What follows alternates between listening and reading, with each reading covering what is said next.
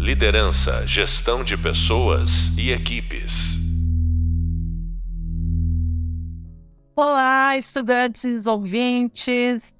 Como uma espécie de nova economia em um modelo de negócio alternativo, aposta-se no blockchain e em criptomoeda, cujos usos são registrados em um livro razão digital, um sistema de registro de transações e blocos, compartilhado e constantemente atualizado. Isso é importante, constantemente atualizado. De um lado, tenta-se garantir o sustento dos jornalistas, por exemplo, né, numa das profissões, para que possam ser remunerados e trabalhar livremente, dissociados de politicagens. E de outro, experimenta-se a segurança em publicar em uma plataforma que se diz inviolável, o que afugenta aqueles que querem conteúdo para distorcer e produzir informações e mensagens fraudulentas. Vamos conversar com nossa convidada Cristina, que é especialista em blockchain e criptomoedas. Eu vou resumir seu currículo, que é extenso. Cristina Godoy Bernardo Ferreira é professora da Faculdade de Direito de Ribeirão Preto da Universidade de São Paulo, onde fez a graduação e o doutorado. Fez estágio pós-doutoral na Université Paris Panthéon Sorbonne. Academic Visitor na Oxford Oxford University. É líder do grupo de estudo Direito e Tecnologia junto ao Instituto de Estudos Avançados da USP e pesquisadora do Centro de Inteligência Artificial, UCIFOR AI, que é uma parceria da USP, IBM e FAPESP. Cristina, seja muito bem-vinda à disciplina. Olá a todos, olá Magali, muito obrigada pelo convite e é um prazer poder discutir esse tema que é tão atual e tão bem quisto, né, por nós. Então, muito obrigada. É um prazer. Imagina, imagina, Cristina, a gente que agradece o seu, seu tempo, né, a sua disposição para levantar mais discussões sobre esse tema tão rico, né? É verdade. Então, na aula em vídeo eu abordei o tema, mas claro que outras formas de definir, com outras visões, são bem importantes. Então eu bolei umas perguntas, começando do base. Então, assim, bem, bem do início mesmo. Quais são as principais características do blockchain? E aí também, se você quiser engatar, quais são os diferentes tipos de blockchain? Perfeito. Bem, a, a blockchain, como a gente até fala, é uma cadeia de blocos, né? É uma tecnologia que é utilizada para diversas finalidades.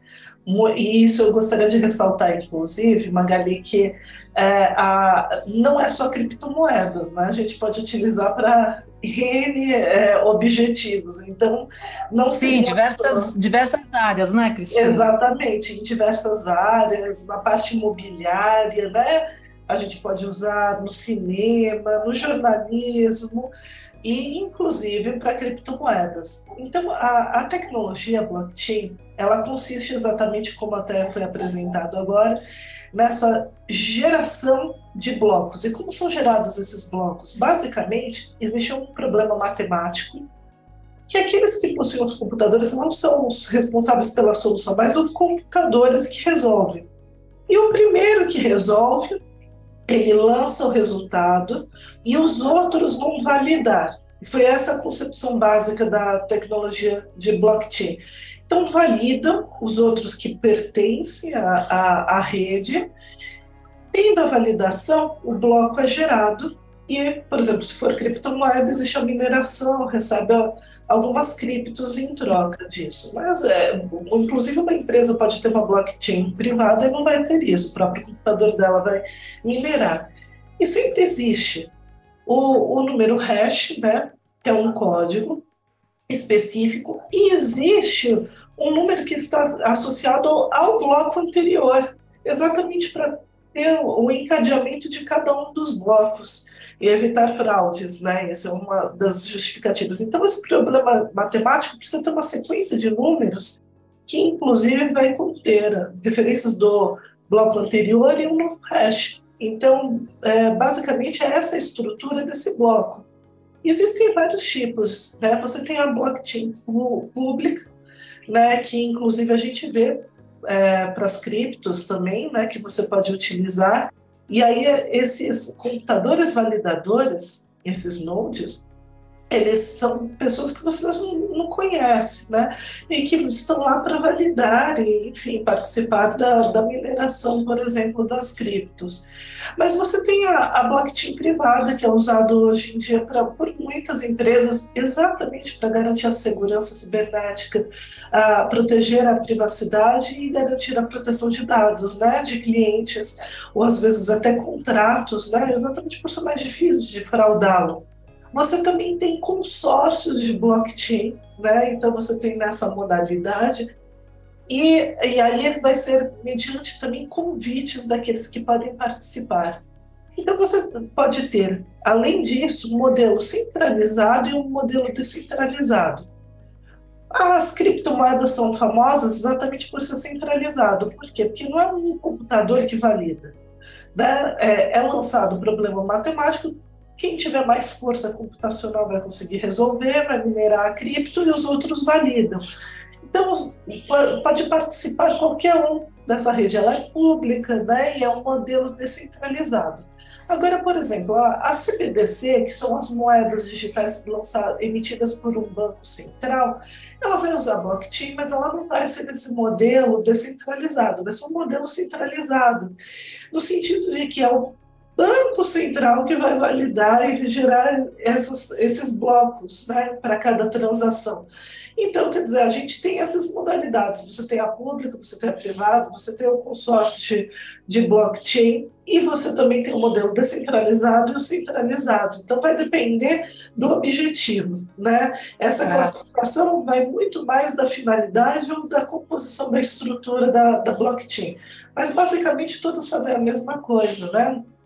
No sentido de você formar um bloco né, por meio de códigos e que vai proteger aquela informação. Você não vai ter a identidade daqueles participantes, mas sim um código de cada um daqueles participantes. Isso é ótimo também para a proteção de dados. E é, são códigos enormes, né, Cristina? Códigos enormes, exatamente. Então, a gente está conversando com a Cristina Godoy. Ela já explicou um pouco como funciona o processo de criação de blocos, né, em blockchain, como as transações são validadas e até como foi feita, como é feita, né, a verificação dessas transações, né?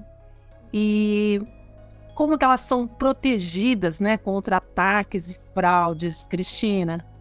É, exatamente. Tanto que existe também algumas diferenças né, em relação ao blockchain, quanto à forma que é feita essa validação, a forma, de, o método de segurança utilizado. Então, você tem um método que é chamado Proof of Work, prova do trabalho, ou outro que também é muito famoso, Proof of Stake, né? que aí você faz a, a, a validação pelos outros, é um processo mais rápido. Mas vamos pegar o caso do Proof of Work, que é muito famoso, principalmente quando são transações muito de valores muito elevados. Para formar esse bloco, você vai demorar de 10, 15 minutos para validar, porque vai ter o lançamento do problema que não é fácil, vai ter o resultado, vai verificar se encaixa aquela sequência, a validação, e aí, quando é finalizada essa transação, você tem a geração do bloco. Então, é bem difícil é, você acabar fraudando. Por quê? Porque para um, alguém fraudar essa blockchain, vai ter que ter uma força computacional muito elevada e vai gastar muita energia, portanto, vai ter que pagar bem alto para conseguir gerar um bloco mais rápido do que o bloco gerado dentro da blockchain e criar uma nova, é, uma nova corrente, uma nova chain é paralela aquele bloco que está sendo criado. Então, para você conseguir fazer isso e, e, e, gerar uma nova chain, e aí com fraude, porque não vai ter lastro de valores, tudo, sai muito caro, acaba perdendo o interesse, né? É, é, é por isso que o Proof of Work acaba sendo mais utilizado para questões patrimoniais elevadas. Agora, por exemplo, NFTs você não usa o Proof of Work, porque demora mais. E tem algumas outras formas que você reduz a segurança, né? É, facilita a geração do bloco, mas ao mesmo tempo também facilita a, a atuação dos, é, dos hackers, né? E aí também tenho duas questões que eu queria apontar. Hoje em dia está surgindo casas de custódia, né, que nem a Etana, que exatamente ela está querendo fazer não só o ataque de hackers, né, não só esse problema, mas ela também ela está evitando ah, o que está acontecendo recentemente, que é é feita a transação e a pessoa cancela a, a, transação, retira o dinheiro da carteira antes de fechar o bloco. Então o bloco é fechado como se tivesse a transação e já não tem mais o dinheiro na carteira e a pessoa obtém o, o, a contraprestação. Né? Então, para evitar isso, a Etana, é, é, que é um, uma das mais famosas, estão é, surgindo essas plataformas de custódia que evitam esse tipo de, de ataques. Né? E uma outra questão também que eu acho que seria bem interessante a gente falar, é, Magali, é a grande questão da, da energia. Como eu falei, exatamente por sair muito caro, né? demanda muita energia. O Proof of Work está se tornando um, um, método que está sendo recusado pelos estados, banidos, inclusive no documento dos Estados Unidos, existe, que foi aprovado pelo Senado, está falando que as empresas devem dar prioridade ao Proof of Stake e evitar ao máximo o uso do Proof of Work, principalmente em digital assets. Então, quer dizer, é, é, ao mesmo tempo que é o mais seguro, também é o mais custoso e gasta mais energia e tem impactos ambientais. Então, claro que agora o Proof of Stake está sendo mais utilizado que o próprio é, Proof of Work. E só mais uma última coisa, que existe ainda algumas plataformas de blockchain que você tem o seu código para acessar, né? Então você tem a sua chave, a outra pessoa tem a chave dela e ela entra, e depois é feita a transação, etc. Você tem uma, uma bolsa, uma carteira, digital wallet com valores, enfim, depende do que, que você está transacionando. E muitas vezes você pode perder ou ser, ou ser roubada essa sua chave. E aí alguém pode utilizar. Então também existe esse risco desse tipo de fraude. Eu falo que hoje algumas ainda usam dessa forma, que é a forma antiga de se fazer. Mas atualmente, o que está sendo desenvolvido no âmbito da blockchain é a criação de chaves simultâneas para cada transação específica. Então você não tem problema de perder a sua chave ou alguém roubá-la ela é formada pela transação e já existe essa tecnologia e muitos estão utilizando, né? Então, uhum. é um risco, mas logo, logo ele vai desaparecer, porque a tendência é, são todas as plataformas acabarem usando essa, é, é, é, essa maneira de criar as chaves no momento da transação. Né? Legal, Cristina, super bem explicadinho, viu? É, é, todo um vocabulário, né? Todo um glossário, né? Diferente que a gente precisa saber entender. Asas de custódia, né? Chaves simultâneas. Com a questão da centralização, da descentralização, porque a princípio todo mundo acha ah, que a questão da descentralização é a questão mais forte, né? Mas você falou também como é que é feita essa verificação das transações e tal. É, queria saber um pouco mais, assim, como os nós, né, porque eles chamam de nós, né, em uma rede blockchain, alcançam um consenso sobre as transações. E aí eu queria que, se você puder emendar, uh, queria saber um pouco mais do papel dos mineradores em uma rede blockchain e como eles são uh, recompensados. Perfeito. Não, é muito interessante até porque o modelo de descentralização vem de uma cultura, né, o cypherpunk, né, que é exatamente a ideia era, olha, eu não preciso de um Estado para garantir a segurança em transações, vamos deixar um método e, na realidade, você confia no método, você não precisa confiar nas pessoas. Né? Então, esses nós são basicamente computadores né, que nós temos dentro de uma rede blockchain pública, vai, pensando numa rede blockchain pública de uma forma assim, descentralizada. Então, na realidade, você não conhece, você não precisa confiar. O que, o que, que acontece? Quando é lançado esse problema matemático, é, existem várias soluções possíveis, mas uma única solução vai ser a viável para criar o bloco. Por quê? Porque precisa ter uma sequência de numeração referente ao bloco anterior. Né? Então não, é só, não basta só ter a solução, precisa ser conectado com a sequência de números daquela, da, daquela chain, né? daquela corrente. Então, quando é feito o, a solução pelo primeiro computador, que vai ter mais força computacional, etc., ele lança o resultado, porque foi o primeiro. Os outros computadores, eles vão verificar se aquela sequência realmente pode ser inserida dentro daquela chain e se conecta com o bloco anterior. Então, quer dizer, isso tudo passa por seres humanos, né? É realizado pelos computadores. E aí, inclusive, pensando nessa ideia de mineração, o que acontece? Hoje em dia é impossível ser um minerador com um computador só. né? É, são formados, inclusive, que a gente chama pools de piscinas, né? que é um conglomerado de pessoas que compram uma força computacional que é muito caro. São, são ambientes como se fossem galpões. Pensa em, em, nesses centros de exposição que nós temos, mesmo em São Paulo, etc., encher de computadores para ter força e habilidade para resolver esse problema é, matemático. Então, que acontece? Vamos, a gente fala um minerador, mas na realidade é um conjunto de mineradores. E quando eles conseguem gerar um, uh, solucionar e formar um bloco e é validado, eles recebem criptos em resposta. Só que a forma, por exemplo, se a gente pegar a Bitcoin, a forma como ela foi estruturada para ela ser deflacionária, né, ela vai reduzindo a quantidade né, de emissão ao longo de tempo, do tempo. E proporcionalmente também você vai reduzindo a quantidade de criptos que você vai minerando, ou seja, que você vai recebendo pela mineração. Né? Então, cada vez menos, né? Por exemplo, na Bitcoin a gente vai ter gente atuando, mas claro, estão surgindo tantas criptos, né?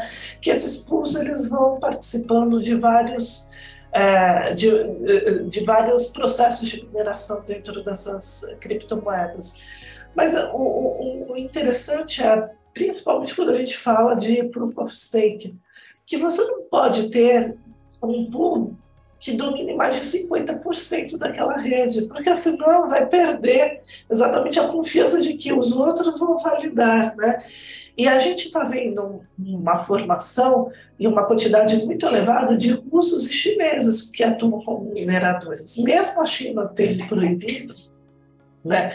Ainda assim, as, esses mineradores foram para outros lugares e agora existe um novo hub na China, que é Hong Kong. Hong Kong está tendo autorização né, para transações de cripto, os próprios bancos estatais chineses estão comprando criptos nos bancos e, e mantendo lá em Hong Kong. Então, quer dizer, é, apesar de ter tido tudo isso, ainda não mudou essa configuração. O que mudou é o aumento de, da participação de americanos agora né, nesse processo de mineração. E o maior lugar hoje em dia nos Estados Unidos para mineração é o estado de Nova York. Inclusive, eles têm incentivos legais para estarem lá, e mesmo em termos de recursos de energéticos. Então, é, agora a gente está vendo também um aumento de americanos nessa, é, nessa disputa de mineração. Pensa, o valor da, das, da Bitcoin, por exemplo, está elevadíssimo. Se você ganhar duas, três criptos, você tendo um pool né, para dividir, eles fazem isso o dia todo, né? Então é, é muito dinheiro realmente que eles acabam recebendo. Ótimo. Boa explicação, Cristina. Então, a Cristina Godoy, ela está dando uma geral, assim, de como é que funciona, né, o blockchain, né, essa cadeia de blocos, né, que um tem que conversar com o outro, senão não funciona, um tem que estar tá enganchado no outro, né, como uma corrente mesmo. Vocês podem ter a ideia, né, de um desenho seria de uma corrente mesmo de blocos, né. Aí falou, antes mesmo da gente saber quais são os, os benefícios, né, da utilização do blockchain, eu queria que você falasse um pouquinho mais, já que você entrou na, na história das criptomoedas, então como que a tecno tecnologia blockchain é usada nas cri criptomoedas, né? Ou seja, qual é o papel das tem as carteiras, né? As carteiras digitais em criptomoedas. E aí, se você puder explicar um pouquinho mais é, para dar um contorno melhor sobre a questão. Ah, perfeito. É, quando a gente fala de criptomoedas, a gente geralmente salva as moedas digitais emitidas pelo Banco Central, né, que a gente está vendo vários projetos pilotos, o próprio Banco Central brasileiro manifestou um interesse né, de termos de moedas digitais, é, mas existem, por exemplo, a China já está né, fez vários processos pilotos até antes da pandemia e já está implementando, assim, já está circulando num volume alto lá no território chinês. Mas a, a, agora pensando em criptomoedas é, gerais que não são controladas por, por um banco central, é um modelo descentralizado a tecnologia, né? A gente muitas vezes acaba vendo smart contracts, né? Que é, é qual que é a utilidade? A gente fala ah, contratos inteligentes, né? contratos espertos, mas o que quer dizer isso? Que às vezes você tem não só, não é uma simples transação, às vezes você tem algumas condicionantes para gerar determinado toque. Né? Por isso que a blockchain pode ser utilizada para outros digital assets, né? outros bens digitais. Né? Mas pensando na, nas criptos, no modelo clássico, né? no modelo digital, a tecnologia blockchain ela vai ser pública, ela é aberta, inclusive a Ethereum disponibiliza open source a sua plataforma para aqueles que quiserem, por exemplo, ah, eu vou começar a trabalhar nesse mercado, né? Eu quero ter minha moeda criptina, por exemplo. Então eu posso utilizar já essa plataforma da Ethereum, né? Então facilita muito o desenvolvimento em termos tecnológicos mas ao mesmo tempo eles têm a própria certificação hoje em dia para garantir a segurança. Então, você, se você implementar vários requisitos que eles colocam para garantir a segurança daquela plataforma, apesar de ser open source, ela tem uma segurança muito boa e se você obtiver a, a certificação, significa que você é uma plataforma mais segura, mais responsável. Então, você tem é, essa, essa tecnologia pública em um formato descentralizado, ou seja, você vai ter uma distribuição de mineradores que vão entrar e vão querer disputar a mineração para receber criptomoedas em troca. E eles que vão fazer, vão disputar a mineração e a validação né, de cada um desses problemas matemáticos que forem lançando. Então, basicamente, hoje, o que a gente tem é esse tipo de modelo, né? Para a mineração das criptos. Não sei se você me perguntou mais alguma coisa. Não, isso. É, na verdade, as carteiras digitais. As é carteiras digitais, desculpa, eu sabia que tinha mais alguma informação que eu esqueci de falar. Então, as carteiras digitais, né, que a gente fala as digital wallets, é exatamente onde que você vai ter. Você vai ter o, o, dinheiro né, que você vai fazer a transferência para essa carteira, e nessa carteira você tendo, por isso que ela é segura, né, tendo valor, você vai conseguir fazer a, a transação, a transferência, né? E ao mesmo tempo, o que, que acontece? Você vai ter também segurança do outro lado que vai estar transacionando com você, né? E uma, algo muito importante em relação a isso, que está conectado com a ideia das carteiras digitais, é que uma vez que você faz, é, forma um bloco, você não pode modificá-lo, não pode alterá-lo. Né? Você pode queimá-lo, que a gente fala burn, mas o registro continua. Né? Inclusive na União Europeia, é, por lei, é, é, é, obrigatório garantir né? o burn or melt dos, dos blocos. Né? Mas é, aquelas informações elas não são apagadas. E por conta disso, né? É que na União Europeia, o Banco Central Europeu questiona utilizar moedas digitais emitidas pelo Banco Central no varejo. Por quê? Porque lá é garantido o direito do esquecimento, coisa que não foi garantida aqui no nosso STF, né? não teria esse tipo de questionamento aqui. Mas lá é garantido o direito ao esquecimento. E se eu não posso apagar, a minha transação vai ficar naquele bloco, mesmo que sejam minhas chaves pessoais, ainda assim, por exemplo, se o Estado pedir ou tiver acesso às minhas chaves, vai saber as informações das transações que eu realizei. Então, quer dizer, como que eu vou garantir a privacidade dessa forma? Né? Então, esse é um dos motivos, e o segundo é exatamente a questão do digital wallets. Por quê? Porque se eu mantiver uh, o meu dinheiro e aí eu estou falando da estrutura até controlada pelo Estado, né? Meu dinheiro digital wallets. Para que, que eu vou continuar tendo meu dinheiro na, no banco e pagar tarifa se eu não preciso pagar nada mantendo a minha carteira digital junto ao Banco Central? Né? E isso é um problema que você precisa negociar com os bancos, por isso que eles falaram, vale principalmente para atacado, porque em transações, principalmente no comércio internacional, você tem o SWIFT, que é um valor alto, e aí você não vai ter mais. Então, isso vale a pena. Agora, perder as tarifas dos bancos seria um problema. Ao mesmo tempo, seria ótimo para o Estado, porque imagina, eles controlariam a carteira digital de todos, inclusive para políticas de intervenção econômica rápida, uma inflação por um evento, né, uma inflação galopante por um evento, por exemplo, uma guerra, etc., você consegue intervir muito mais rápido porque você está conseguindo enxergar todo o cenário né, do seu país, né? É, de uma a resposta muito mais rápida, né?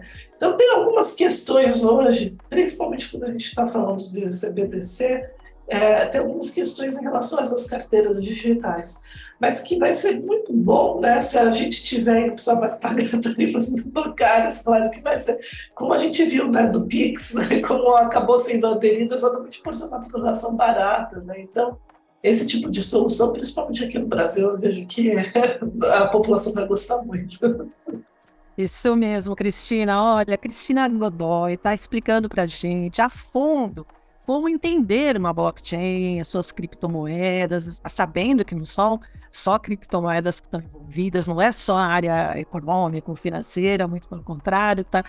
o blockchain está em todas as áreas. Ela comentou também uma, uma, uma parte muito importante nessa história toda, que é a questão da energia, e a gente vê isso também na, na, na inteligência artificial, que também usa né, muita energia para poder é, por exemplo, o chat GPT ou GPT, é, que usa também para poder ter todo aquele arsenal, aquele banco de dados parrudo, ele também usa muita da energia. E existe uma outra discussão que é muito importante, que é, é o fato de estar tá usando essa energia. Eu acho, Cristina, que a gente vai deixar algumas perguntas desse bloco para o próximo episódio, é, porque você já falou de tanta coisa ao mesmo tempo que até empata a cabeça dos nossos, dos nossos estudantes. Eu mesma, por exemplo, chaves existem, você falou de chaves simultâneas, mas existem as chaves públicas e as privadas também, não é? é Deixa para o próximo, também quero saber no próximo episódio mais sobre esses detalhes antes da gente entrar uh, nas outras áreas que o próprio é, próximo episódio é sobre as próximas e, e áreas que são usadas com blockchain. Uh, eu fico sempre nessa dúvida, né? Bitcoin e Ethereum, né? Que o pessoal fala Ethereum, que é do Vitalik, né? Ele é super acessível no Twitter. Isso, são duas plataformas blockchain diferentes, com características e recursos também distintos, né?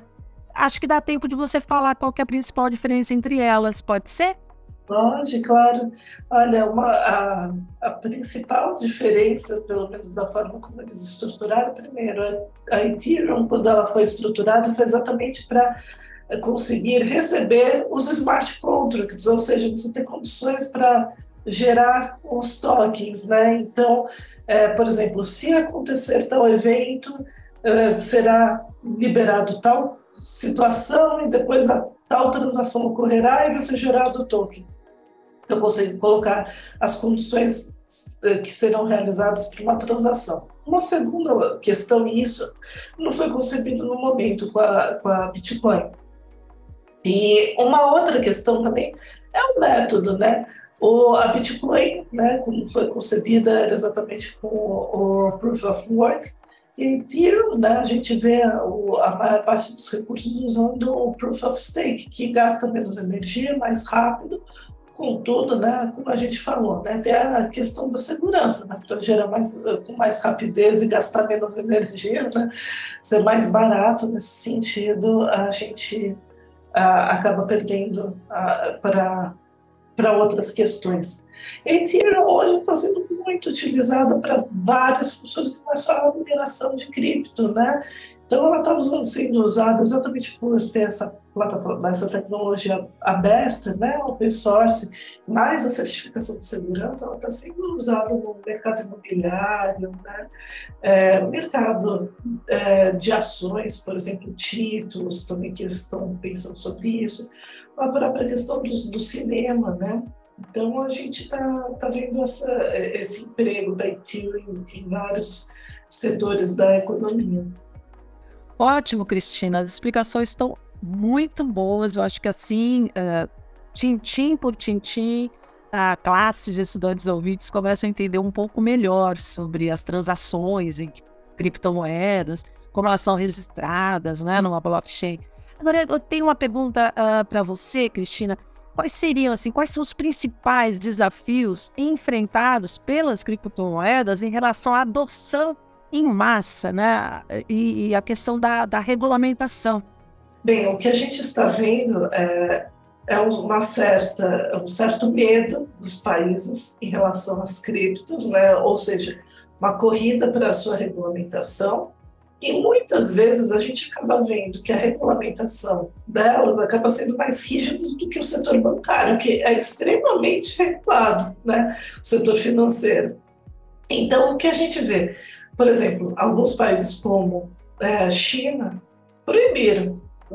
Você pode ter criptos, mas não minerar ou circular ou fazer trocas com criptomoedas, salvo o território de Hong Kong, que está virando esse, esse hub. Né?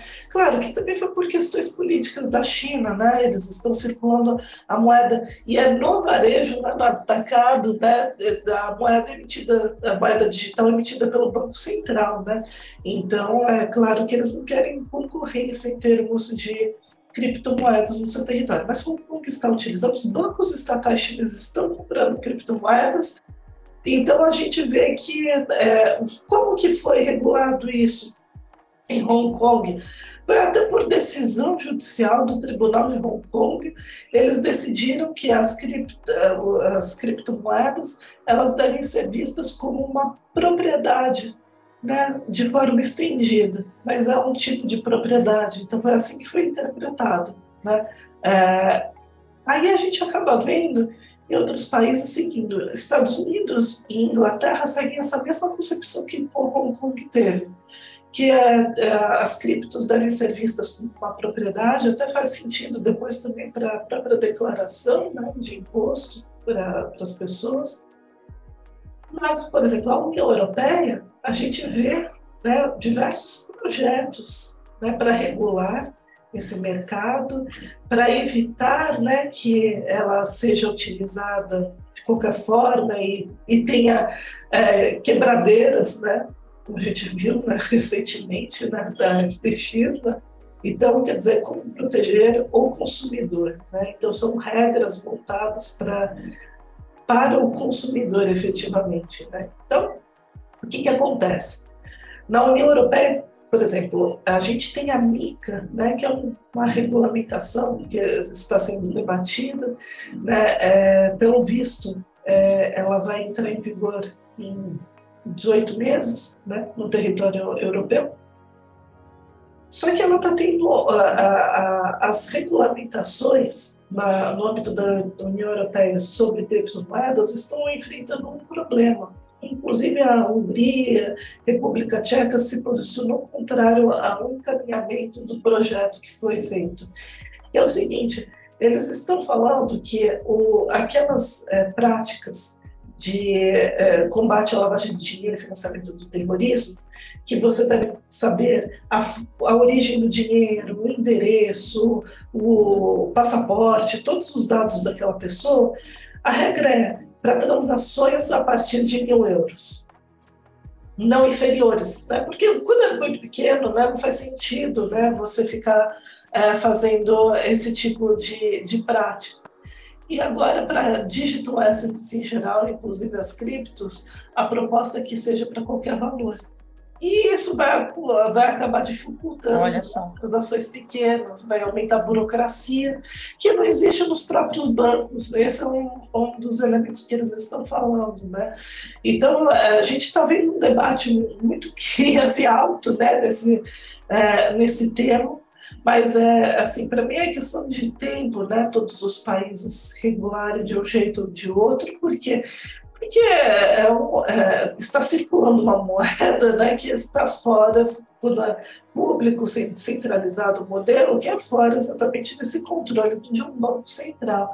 Né? Então, tem os seus riscos. Né? Por exemplo, a gente viu na Venezuela e, e mesmo na Argentina, começou a crise econômica, crise política na Venezuela, na Argentina, dispararam as vendas, principalmente de Bitcoin. As pessoas começaram para quê? Para uma reserva de valor. A moeda estava se desvalorizando loucamente, de uma forma rápida, você não sabia se você ia poder sacar ou não dos bancos, o que, que você faz? Você vai lá e, e compra as criptomoedas. Só que o problema é que isso acaba também para o Estado, acaba intensificando a crise, né, da, da, a população fazendo isso. Então, claro que vai ter uma tendência cada vez maior para regulamentar. Certo. Muito bom, Cristina. Cristina Godoy está dando um panorama geral, inclusive falar da China, da União Europeia, falar da América Latina, para a gente ter uma ideia de como, então, o blockchain está sendo adotado em vários, vários lugares e cantos do planeta, né? Mas você, da classe de estudante ouvinte, antenado com tudo isso, dessas tecnologias emergentes, já ficou sabendo das principais características, os diferentes tipos, o processo de criação de bloco, como que as transações são validadas, os benefícios e os riscos, inclusive. Né? Então, no próximo podcast sobre blockchain, Vamos continuar a conversar com Cristina Godoy sobre blockchain em outras áreas também. Vocês, ouvintes e estudantes, podem ouvir novamente esse podcast em qualquer horário e assistir mais uma vez o vídeo a respeito. Assim, quando estivermos no segundo podcast sobre blockchain, vocês estarão com o tema na ponta da língua. Lembrem-se, o e-book está à disposição para o aprofundamento de todos os assuntos interligados. Recorra ao e-book sempre que necessário. Cristina, adorei o episódio de hoje. A gente continua no próximo episódio falando ainda de blockchain, só que agora em outras áreas possíveis também, tá bom? Brigadão! Liderança, gestão de pessoas e equipes.